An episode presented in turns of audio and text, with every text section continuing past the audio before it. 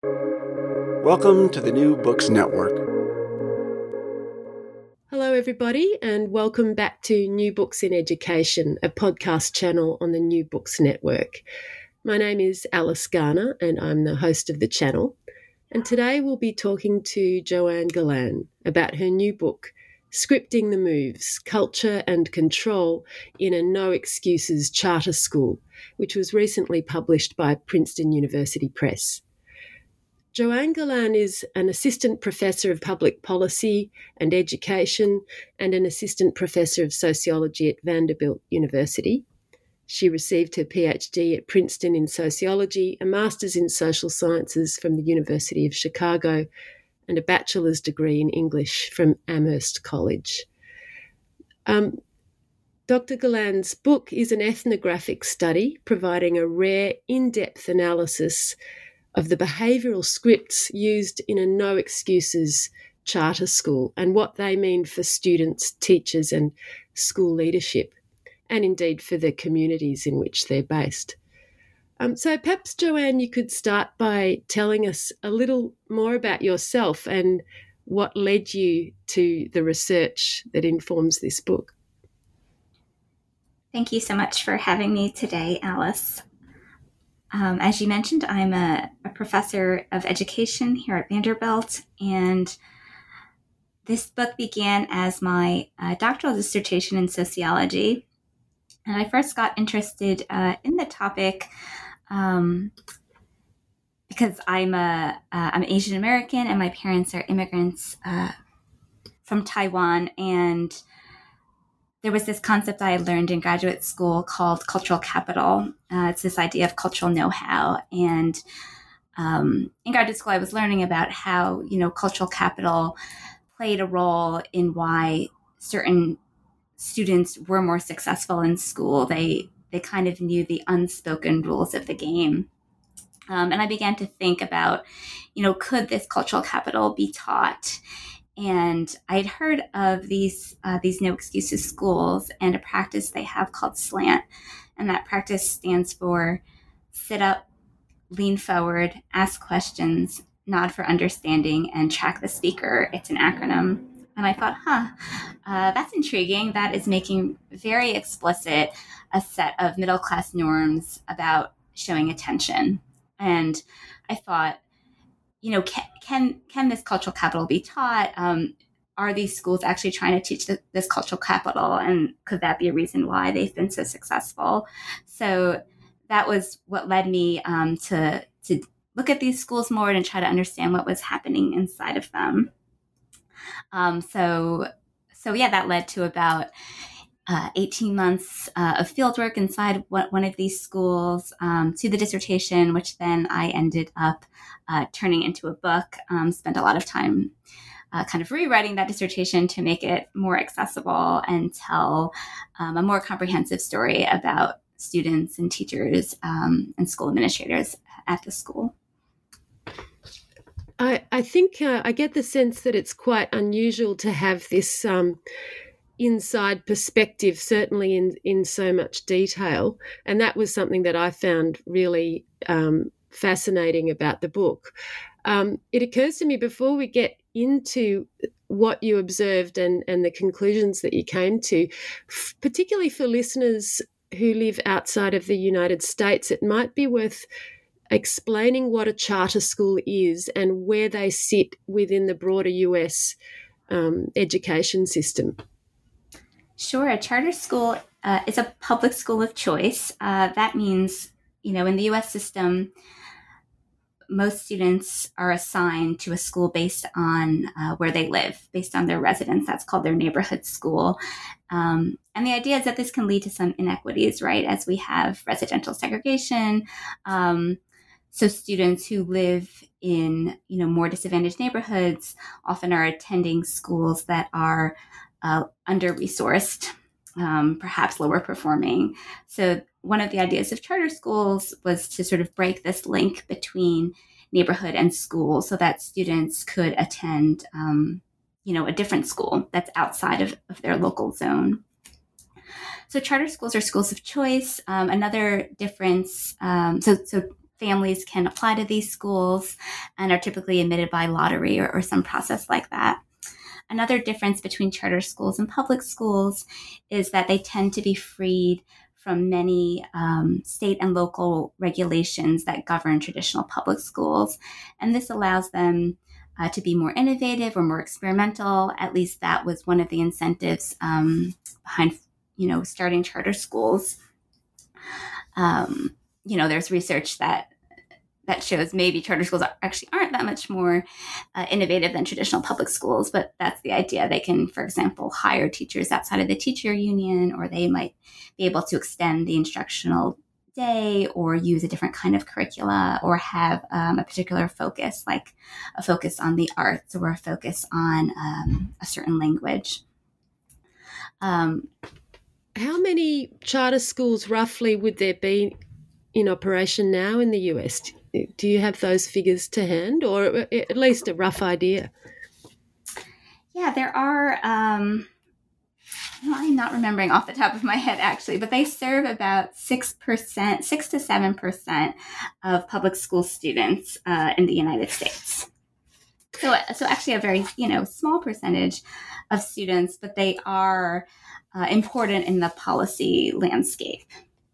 And that, do they tend to be concentrated in urban areas? Is that correct?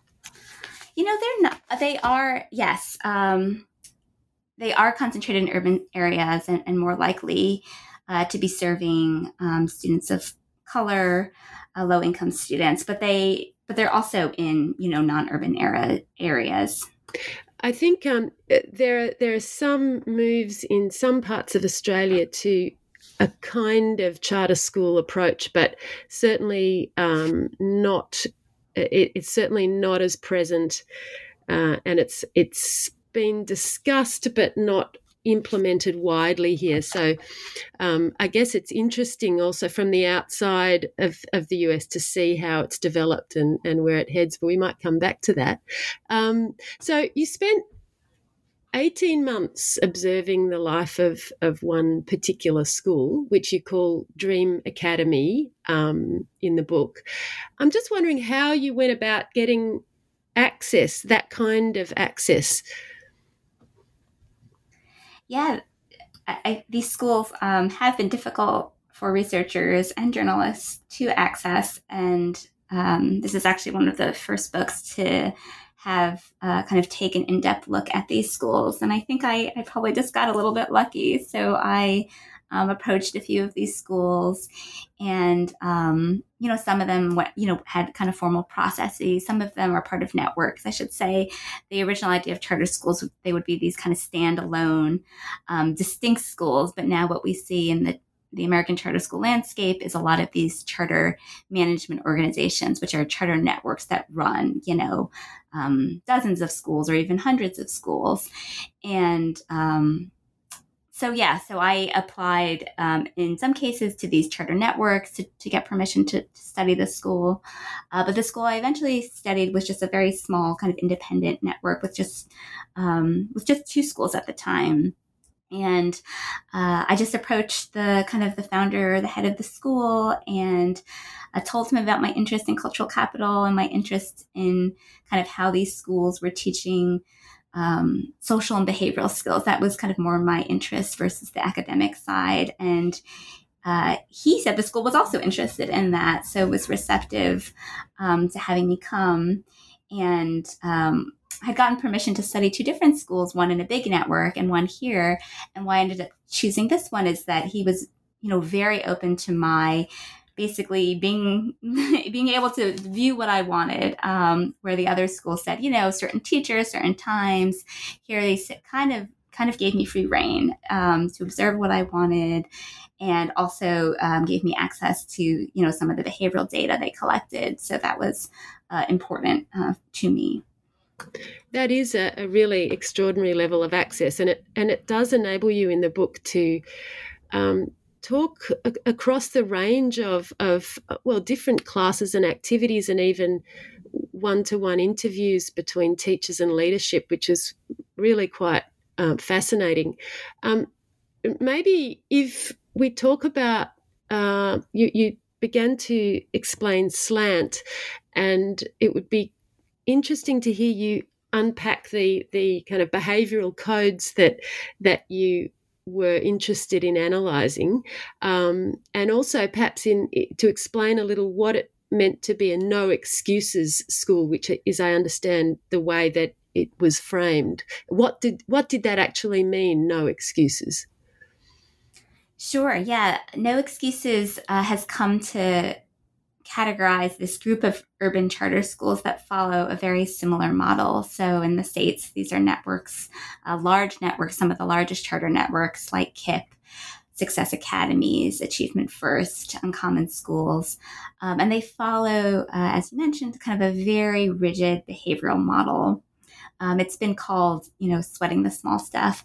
So the idea is these schools don't just pick their battles as a typical urban school might do, but they really pick on minor student behaviors so as to prevent more significant kind of misbehaviors from occurring. Um, and the schools have a very consistent behavioral code where teachers are constantly monitoring uh, these very small behaviors, recording them, and students are uh, earning uh, rewards or consequences based on their adher- adherence to the system. So, um, you know, in the book, there's a list of, I don't know, 30, 40 behaviors that these schools are, are monitoring things from putting a head on a desk to rolling your eyes at a teacher to not following directions, um, and on and on. And uh, the term no excuses itself actually it comes from sort of a more positive connotation. The teachers at the school translated it in different ways and understood it in some ways as making no excuses for behavior given this sweating the small stuff approach. But it actually comes from this idea of having high expectations for students. So um, it's the idea that we as a school are not going to make excuses for our students low achievement. We're not going to say you know oh it's you know these students have unstable family circumstances or they've come to us three grades behind and thus we can never get them you know up up to par. But we as a school are going to take responsibility and have high and have high expectations for all our students to perform well and get to college. So the focus on college seems to be central to the the kind of um, the messaging, really, doesn't it? So perhaps you could talk a little more about that, about the way that the way an ambition uh, for a college experience was sort of built into these codes or scripts. Yes, these schools are um, explicitly college preparatory. That's how they, um, you know, advertise themselves to families. And they are constantly reminding students about college and setting their expectations on college. So, you know, classrooms will be named after different colleges. Um, students will be referred to not by, you know, their grade, like fifth grade, sixth grade, um, but by the year they're going to graduate from college. These behavioral scripts are justified as a means uh, for getting to college. So, you know, there was a chant the students did every you know every morning in the assembly and at the end you know is why do we do this? you know to get to college. Um, so yeah so all the practices there are, are really framed in terms of we're doing things differently than other schools and we're doing things differently because we want to get you to college. How did the the behavioral scripts um, how were they implemented? That is to say what you, you describe in some detail the initial sort of week or two and, and what was involved in, in setting up the system, so to speak. Can you talk a little to that? Yeah, so the first couple weeks um, of school is orientation, and these schools have a longer school year, so they start in August. And the purposes of those first weeks are really to socialize students into behavioral norms. And um, the first day of orientation, the students come and they all sit, or they all sat on the cafeteria floor. And um, basically, teachers went through kind of practices, you know, of the school, uh, like slant, um, like their point system, their behavioral system. One thing that was particularly striking to me, I think, in recognizing um, how rigid these scripts were or how tightly monitored the students would be, came maybe the second afternoon where um, you know, after the school day, the teachers gathered in, in one of the rooms and they were talking about which students should earn their seats. So, like I said, students had started by sitting on the cafeteria floor. And they kind of went through, and different teachers raised different students' names and gave reasons why they thought they shouldn't earn their seats. And these were things like, you know, I told the student to stop eating at lunchtime and they didn't. They took another bite of their food. Or, um, you know, I told the student to fix how they were sitting on the floor and, you know, they refused to do that.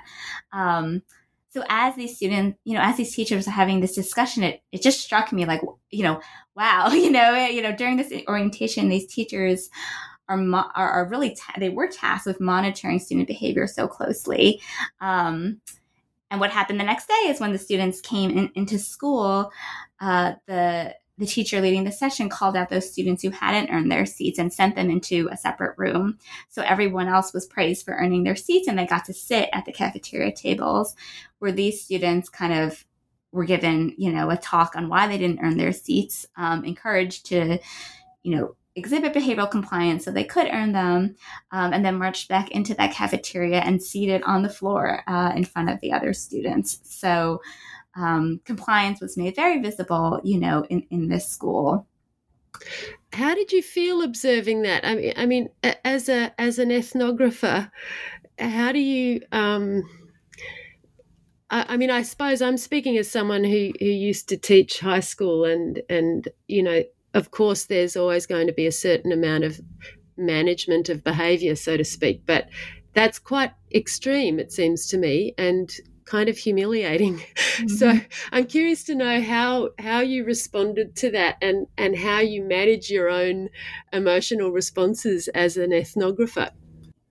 Yeah, I, I think it's a good question, and I um, I tried not not to intervene. It was the position I decided to take, um, except in sort of making myself distinct from teachers in the sense that I wouldn't correct their behavior. So I wouldn't, um, and it, yeah, I wouldn't sort of discipline them or, you know, or tell them to get back in line. Uh, and it was interesting. The students actually noticed that. So I remember, you know, one time I did correct a student, you know, or I told them to, you know, get in line. And they said, oh, you know, Miss Joanne, you're switching sides because, you know, they recognized that I had actually made these uh, distinctions. Um, because teachers were constantly monitoring their behavior.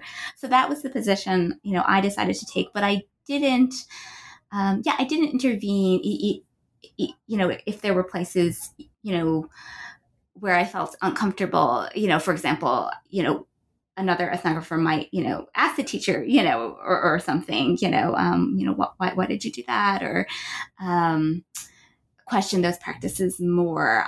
I, I kind of wanted to see see the practices play out, but certainly uh, there were moments where I was uncomfortable, especially um, there were there were some days where I felt like students were sitting in classes where they were just silent, you know, one class after another class. And it was something I felt I could see because I followed the students from class to class. And maybe their teachers didn't recognize that, you know, because um, they only see what they're doing in their one class. So, yeah, times like that where it was it was very uncomfortable. Um, or they have another practice called bench, which actually, you know, teachers in the school themselves were uncomfortable with, where students um, who had more serious infractions had this kind of form of in school suspension where they had to wear a yellow shirt that the school had um, to show that they were on bench again. It, it, was very visible. And as you said, it could be hu- humiliating for students. Um, and they couldn't talk to anybody throughout the day except the teacher. Um, they weren't given privileges like uh, sitting with their friends at lunch or participating in gym or extracurricular activities. Um, so so things like that certainly there are um, ethical you know questions raised there did you find how quickly did you see the students um, it, for want of a better word, settle into the program um, and sort of adjust to the expectations? Yeah, fairly quickly. Um, I, I, guess you could say. I would say, you know, the first year is the hardest for students. So when I would interview students and ask them, you know, about their adjustment, uh, older students, you know, they would they would talk about the first year being the most stressful. Um, just you know, even if they were good students, just learning to um, be in a space where where you are, you know, your behavior is constantly monitored. Um, corrected or praised. There was one student, you know, I uh, whose mother I spoke with, who said that her daughter, her fifth grade daughter, had to stay home for two weeks um, at one point because she was so stressed from being set up as actually a positive example for her peers. Uh, but I would say, like, that most students, you know, relatively quickly learned the expectations. Now, whether they wanted to follow those expectations, you know, is, is is another question. Um, certainly, there was resistance throughout the whole school year uh, for some students and some teachers, uh, but I think they they learned what they were supposed to do relatively quickly. Did you find that students were able to articulate? Um, I guess I'm curious to know, and you do you do talk about it in the book, but the way that they understood these behavioural codes and whether their feelings about the scripts changed over time as they moved through the school years. You know, what what are your observations on the students' sense of whether this was a, a, a good thing or not? I guess. Yeah, I think there was variation. So I think some students you know, would really appreciated the strictness of the school because they were comparing it to other schools they'd been at that they described as, you know, just chaotic. Um, and so they appreciated the order and the opportunity to learn. I, I remember a student who said, you know, my other school was a zoo, you know, and you just, yeah, you couldn't get any learning done d- done there. Um, I think other students, I, I think one interesting finding from from the research was their perceptions of college. Like I had said before, the school framed these practices in terms of college preparation. So it led to kind of different sense making among students. So some students uh, actually misunderstood that to mean uh, that college was very similar to the school in terms of its rigidity. Uh, and I remember having this this conversation early on and being surprised when I asked a student, you know, what do you think college is like? And they said, oh, strict, you know, and I said, oh, why do you think that? And they said, oh, because, you know, uh, the school is preparing for, you know, this is a college preparatory school and the school is really strict. So they, um, didn't get you know understand that actually college is very flexible and very much the opposite of the environment they were in on the other hand, we had students, and I think probably typically older students. I, it was in a middle school, so they were fifth to eighth grade.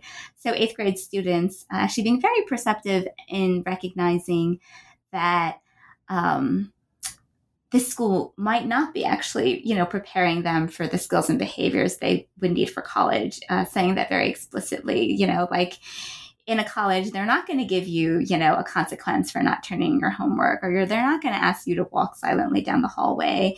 Um, you're going to have a lot more choice. So, how is this school preparing us for that, right? If um, if that's what college is like. So, yeah, so I, I would say a, a, variation in how students um, made sense of, of the strictness. We might come back to that question about the extent to which the the the sort of regime in the school prepared students for real college as opposed to imagined college.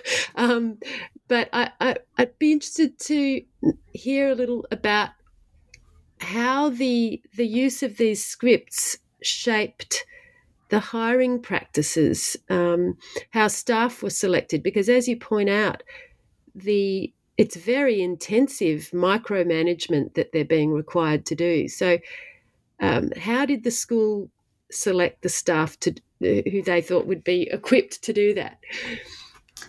Yeah, I think one surprising finding what was the parallels I saw between student and teacher experiences. In many ways, they were subject to the same kinds of scripts and had, uh, in some ways, similar responses to them. So, in terms of hiring teachers, uh, the school prioritized two two values, two norms. Um, one was mission fit, and the other was coachability. So the idea of mission fit is we're looking at people who are committed to urban education, who believe in that kind of no excuses mentality that all these students can succeed. And they're going to do whatever it takes to make those students succeed. In terms of coachability, this was the idea that we want novice teachers who are willing to take feedback um, because the school had such a prescriptive model. They actually prioritized coachability over experience. So, you know, most schools would probably, you know, privilege experience, um, but here experience was seen as a potential obstacle because teacher who had a lot of experience might have, you know, a particular way they want to teach, a particular way they want to manage their classroom. And the school didn't want that. The school wanted everybody in the school to follow the same system because they worried that if you had a couple teachers who didn't follow it, that might undermine the system and students might begin to question more, well, why do I have to do this, you know, in this class if I don't have to do it in this other class? So many of their teachers were actually, you know, novice teachers, teachers with no experience, one one year of experience, two years of experience that they saw as coachable. They um, they really like teachers from you know Teach for America, for example, which is you know a program here in the U.S. that takes recent college graduates and puts them in kind of hard to staff, under resourced schools. Uh, so that was really the type of teacher they were looking to target, a teacher who would follow the script the school was using. And what did you see in the teachers? How did how did they live that experience? Yeah, again, there was variation there. So um, these schools have quite high turnover. The school I was at, uh, actually, the year before, half of the teachers left the school. So the year I was there, um, the the motto for that year, the kind of rallying cry, was actually to make that school a better place to work for teachers. They decided um, they were going to focus on, on teacher retention that year, even more so than student achievement. So um, there were different reasons for, for teachers leaving the school, but certainly a significant one uh, was some of the teachers' discomfort with implementing the disciplinary scripts. So feeling like they didn't enter teaching, you know, to be a disciplinarian um, because you know, because of their role, many teachers were perceived in kind of antagonistic lens, like you're always picking on me, you're out to get me. So it was much harder for these teachers to develop positive uh, relationships with their students, even if they had been able to do that, you know, in other school settings. Um, but there were other teachers. I, I, I was just going to say that um, were successful in this model. Teachers who who felt comfortable implementing these practices and didn't have to rely on them so much because they had more of kind of an authoritative presence in the classroom. Did you get a sense that the the the teachers who hadn't much had much experience had they did they know what they were getting into? I mean, you know, how much knowledge was there about what was really involved in teaching in a no excuses school, do you think?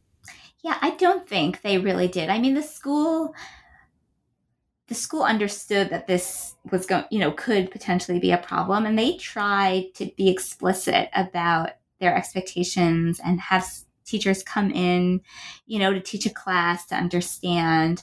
But I found that teachers were still quite surprised by the level of kind of behavioral management in the school. Um, it is interesting because you think they're hiring on mission fit they're hiring teachers you know to be part of the culture yet they that the, yet there were teachers they hired who came from you know montessori schools that have you know a very different model um, so you might guess you know that teacher might not work well in this system but uh, but yeah but i think it, it was a surprise for many for many of the teachers. What happened if a teacher wanted to try to be a little innovative or um, you know adjust the the script somewhat to suit their their kind of ideals or their comfort level or whatever it might be? What how would the school respond to that yeah so one um, one positive element of the school was that they had you know a lot of teacher coaching and training. So um, teachers did feel uh, like professionals treated as professionals. So each teacher had a teacher supervisor who would come observe their class weekly and meet with them weekly to give them feedback. Uh, but the flip side of that of course is um, this idea of of being kind of prescriptive about what teachers could and couldn't do. So, in these coaching section, sessions, I observed a number of them. Um, I saw teachers kind of, you know, what express their discomfort with, with disciplinary practices, want to do other kinds of things um, pedagogically or behaviorally, and basically be told, you know, that's not the way we do things here. You know, you you don't have enough experience. This is what we know works. Um, one thing I didn't mention, you know, why these schools are, are so popular here is because they have had, you know, high standardized test scores. So they're seen as very academically successful. So the school kind of said, look, we're getting these great test scores. This method works. So, you know, you, you just need to follow it. Um, they were also told, you know, if you want to do those things, you first have to get behavior down. So there was a teacher who wanted to do, say, more group work or more project based learning. And she was told by her supervisor, um, you can't do that until, you know, you have behavioral management down. Um, so I would say, you know, some, maybe some more veteran teachers had a little more leeway.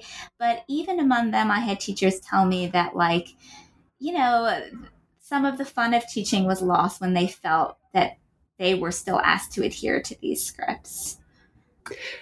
I think, you know, one thing that, that comes through in a lot of teacher preparation and also in conversations between teachers is the importance of building relationships with students. Um, so I'm curious to know, given the, the, the strict kind of program that everyone was operating under, how those relationships were developed, or if it was possible to develop them in the same ways as you might in another kind of school.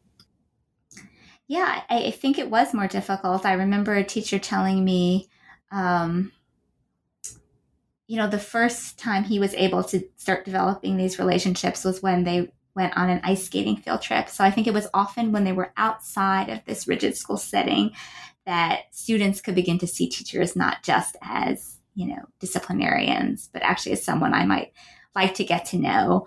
Um, so teachers, yeah, did talk about um, times where they would uh, do mentoring activities with students and you know, teachers did do this. They would take them, you know, to movies, they would take them out shopping. There was one teacher in particular who created this mentoring program for Black boys in the school because she saw them as not being successful. They were the students most likely to get infractions, most likely not to earn privileges at the school, like field trips and school socials.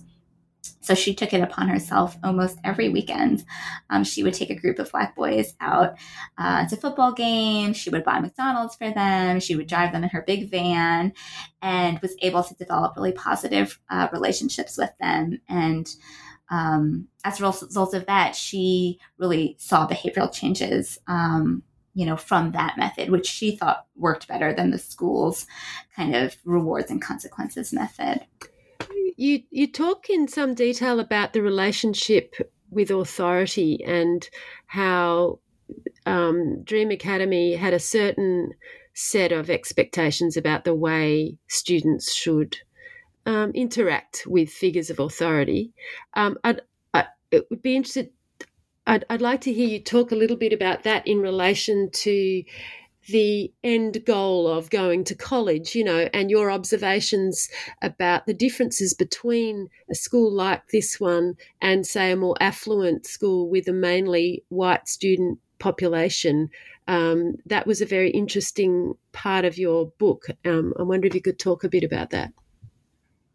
Yeah, so the school certainly emphasized deference to authority and um, the idea that if you, the idea that the teacher was was right. So teachers were constantly monitoring behavior, and sometimes they weren't right. So they would point out, you know, they would accuse a student of an infraction, but the student, you know, may not have actually been doing something wrong, like. Um, the student might actually have been trying to help somebody out or was it another student was talking to why you know why should i get um, punished you know for that? But uh, you know very early on you know the student affairs um, leader pointed out you know even if even if you think you're right you need to kind of defer defer to authority. Um, they did they did implement some things to try to address this issue of students feeling like they didn't have a voice and were treated unfairly. Uh, something called the putting up like three fingers and what they called the W sign, which stood for, you know, when can we talk? So this was the idea that you have to defer to authority in the classroom, but you could raise your three fingers and maybe at a later time the teacher and you can, you know, talk through what happened. Um, but it didn't work that well in practice just because teachers were so busy, so scheduled, and didn't always have that time to talk with students. And I think something interesting, you know, there are these sort of classic sociological texts, um, you know, that argue that working class schools are, are teaching skills like deference, uh, obedience, punctuality to working class kids in order to prepare them for working class jobs where you know you need to show up in time you need to listen to your boss right or you're going to get fired. Whereas middle class and more affluent schools are teaching skills like independence assertiveness creativity um, to prepare students to be managers where they are going to lead and need to problem solve. Um, so we see very different forms, uh, very different kinds of skills being taught in these schools. But what was striking to me was that this school it was for low income students, but it was trying to prepare them for college. It was trying to prepare them for the middle class, yet it was still emphasizing these same kinds of working class skills. Um, and in college, it really transfers. It's it's interesting. I'm actually writing a paper right now with a student who went to one of these schools, and he interviewed um, alumni of one of these networks um, about their college experiences and. Uh, finds that these students had a hard time adjusting. Um, and one, one student talks about how he was surprised actually to observe how other college students interacted with faculty because they interacted with such ease. And he either, you know, saw saw his teachers as people you had to be like very respectful towards, you know, um, or people you wanted to be at a distance from. Um, so had to learn in college. Actually no like your professor is someone you can go see you know for office hours. Your professor is someone you can you know ask help from. Um, so that that's something we know you know from research benefits students who who kind of seek out those those resources. Um, and these students were not you know we're not learning we're not learning that at this school.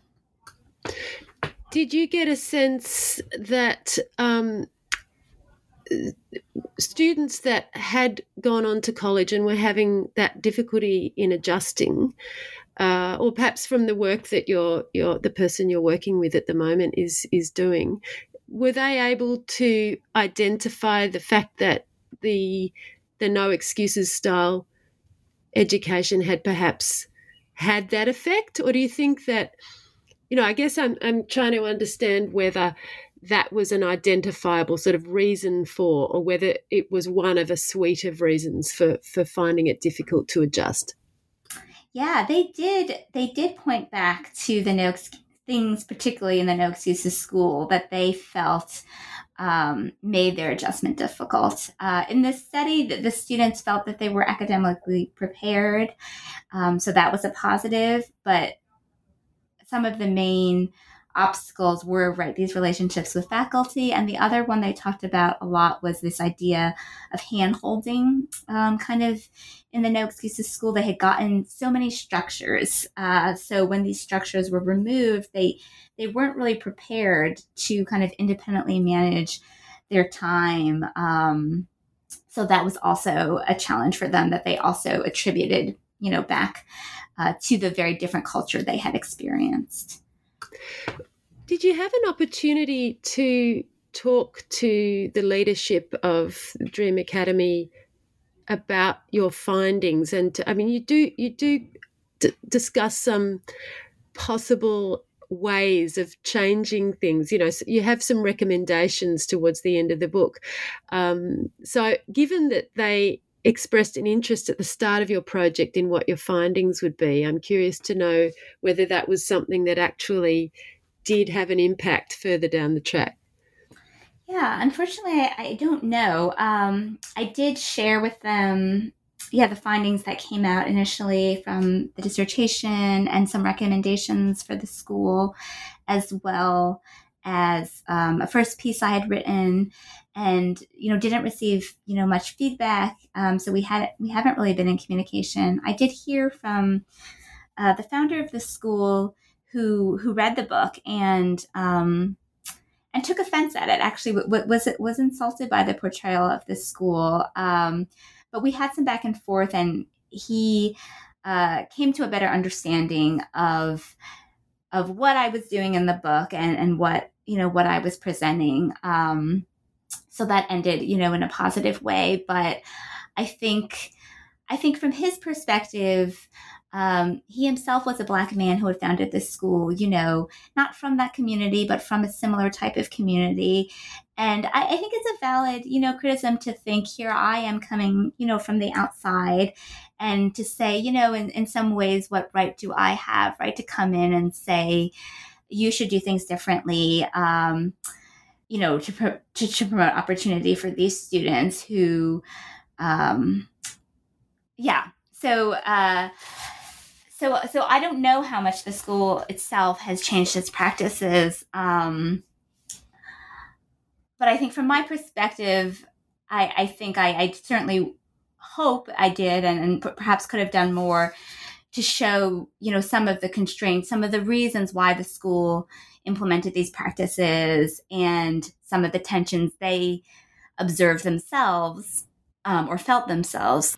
Having spent that time inside the school and, and seeing what did and didn't work uh, from the perspective both of students and, and teachers, um, what were your thoughts about, uh, you know, what could be, what, what was worth retaining and what maybe needed to be changed, keeping that end goal in mind of the sort of, you know, educational opportunity and, and college experience for everybody? Yeah, no, that's a good question.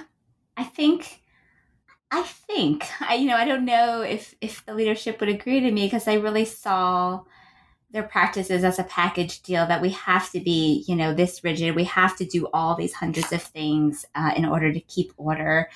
Uh, but I felt, you know, uh, just relaxing on, on a lot of these disciplinary practices. So where you're not constantly monitoring behavior, um, you know, you can have some standards in place, some strictness, which I, I think students don't mind. I think it's more just, you know, not allowing them the freedom to walk down the hall and, and chat with their friends. You know, it, it felt like they were taking the strictness really to an extreme um, with the teachers you know do you need to constantly monitor behavior right in a classroom um, you know I, I, felt the teachers were very dedicated and committed and um, you know there was instruction that, that, that i thought was positive and um, a lot of the families I, I think that's another to think about a lot of the families whose children, you know, attend these schools are more stable families.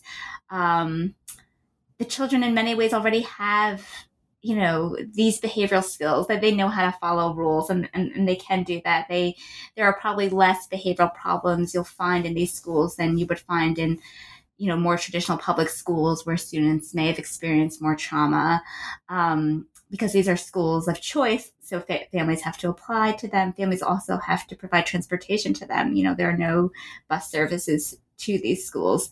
So in some ways the student population you're working with is a more stable population that i don't think needs right these these kinds of um, extreme tactics. So i think just you know reducing those giving students more room to um, to express themselves, I think would would make um, the school experience, you know, more humane for them and, make it easier to develop more positive relationships with their teachers, which we know is key, you know, to um, effective teaching and effective classroom management.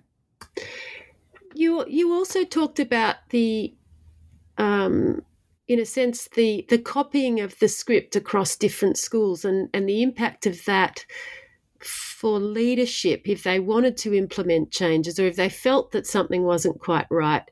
Um, you know that it it it affected what they could and couldn't do. Could you talk a little bit about what the opportunities were for being in, innovative as a leader within one of those schools or not? Yeah, I thought that was an interesting paradox too. The idea that charter schools were formed to be innovative and experimental, and yet what's happened in the field is a successful model, you know, emerged. This no excuses model, and so education being urban education being so difficult as it is, uh, what what these kind of young new school leaders did is they copied that model. They said, "Hey, here's a model that works, so we're going to implement it." And that's really how we see so many schools, you know, dozens of schools um, in these large networks that really follow this same model. Uh, and I think once you have this model that that didn't develop organically, but was really a model you copied, um, and a model really based on control rather than teacher expertise and experience, it does make it difficult to change it because you you're afraid that if if you change it, you're going to start losing control. Um, and you and you may not have the staff you know really to be able to to do that effectively. So you may not have the teachers who you know are able to build positive relationships with students who have that cultural competence or community knowledge uh, to do that right? Any new teacher you know struggles. Um, so if you if you have a teaching staff of teachers who have only one or, or two years of experience i think it's going to be difficult. So um, so i think that really limits innovation. That's not to say there isn't any innovation there. Um, i know there certainly are networks that that give that are less prescriptive with their individual schools and give individual schools more autonomy over their practices. And there are certain schools that have begun to experiment with, for example, different kinds of disciplinary systems like restorative justice systems. Um, so, so it's possible, but I think, uh, yeah, a, a, school leader who's um, trying to, yeah, trying to maintain order, trying to raise test scores the incentives towards making change uh, may not be so high. I'm curious to know whether um, in the uh, teacher education courses, um, whether uh, I'm trying to think what the what the terminology is. It varies from university to university and country to country, but um, whether the student teachers uh, are are learning about these different approaches to schooling systems and the the, the potential. Um, scripts that they might meet if they end up working in a charter type school, as opposed to perhaps a different set of structures and approaches in a in other kinds of schools. Is that something that's being explicitly taught to student teachers? I'm not, I don't think across the board. And one interesting thing is that these charter schools themselves are forming their own um, teacher training programs. So they, they are finding, you know, traditional programs kind of perhaps too theoretical, not giving, you know, enough practical guidance to their teachers. And in order to kind of get a head start to actually find teachers who fit their model, they'll they're just training them themselves, you know. So um, teaching them the kind of techniques that uh, there's this popular book by Doug Lemov called "Teach Like a Champion" that's used um, very readily in in uh, schools like Relay Graduate School of Education, which was founded by these No Excuses leaders. Um, and I've been recently learning about uh, other other programs that are um, that have been started to to train teachers specifically for one school. The the critique of these programs is that they're kind of giving teachers these technical this technical toolkit and not giving them sort of the theoretical foundations to know how or why to use certain techniques. Um, but I have to, to talked with teachers uh, who've been through these programs and and feel that they they are also getting you know um, more about sort of social context and theory um, alongside of practice. Yeah, that's very that's very interesting. And in fact, I'm thinking that when you did your um, observations uh, in the school, that was back in was it 2012 or 13? That's right. So quite a bit of time's passed since then, and I'm wondering how the landscape of charter schools, no excuses schools, um, has changed in that time. If you've observed any new developments. Yeah, I, I certainly think this uh, critique of their rigid disciplinary practices has become more public, and uh, many of these networks are acknowledging uh, the limitations and um, making sort of announcements uh, to change. So, in the past few years, especially uh, here in the States with the Black Lives Matter movement, uh, you are seeing, you know, schools like uh, the KIPP Network, uh, the Noble Network in Chicago, apologizing for apologizing to their alumni for racist disciplinary practices um, and committing uh, to changing those practices. At the same time, I mean, I I hear from you know teachers um, who have who've come across my book or come across some article on my book. Um, on a regular basis, uh, I continue to hear from them, and and they tell me, you know, what I read is so similar to what I'm experiencing in my schools. Um, and I also have heard from students and alumni saying the same thing that these types of practices persist in their schools. So um, I think it's you know it's it's great to see. Um, some of these schools uh, rethinking, reflecting on their practices, making changes. But I think there is still um, a lot of a lot of change that can be done. So, on that note, what what are you working on at the moment? Um, and is it still connected to that work, or have you moved into new areas?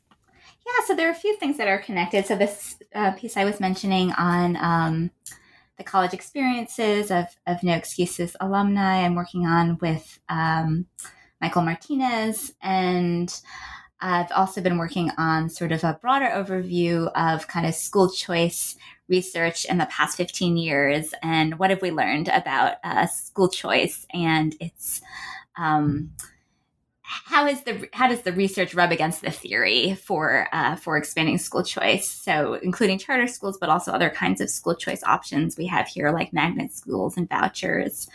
Uh, my empirical work has gone um, a little bit of a different direction. Uh, it's related to my interest in how uh, children learn these kind of social and behavioral skills, but instead of in the school setting, I'm looking in the family setting. So I have um, I've been working uh, with some collaborators on this video project where we recorded families with young children, children ages two to four, inside their homes for two weeks. Uh, so we put actually, you know, standalone video cameras in kind of up to four rooms in their homes, and um, I've been been watching those videos, uh, examining how how families from different social class backgrounds and racial backgrounds um, socialize their children into different skills and values. That sounds extraordinary.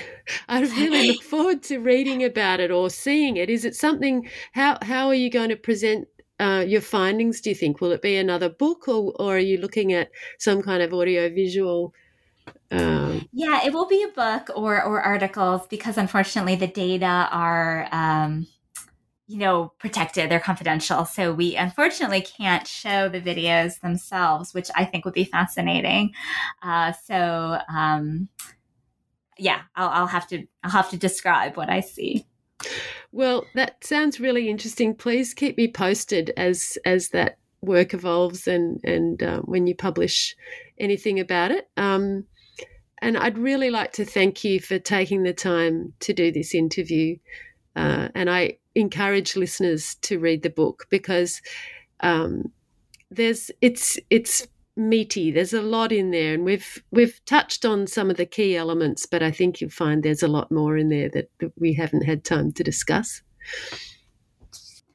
Well, I really appreciate, yeah, you're taking the time to engage with me uh, on the book.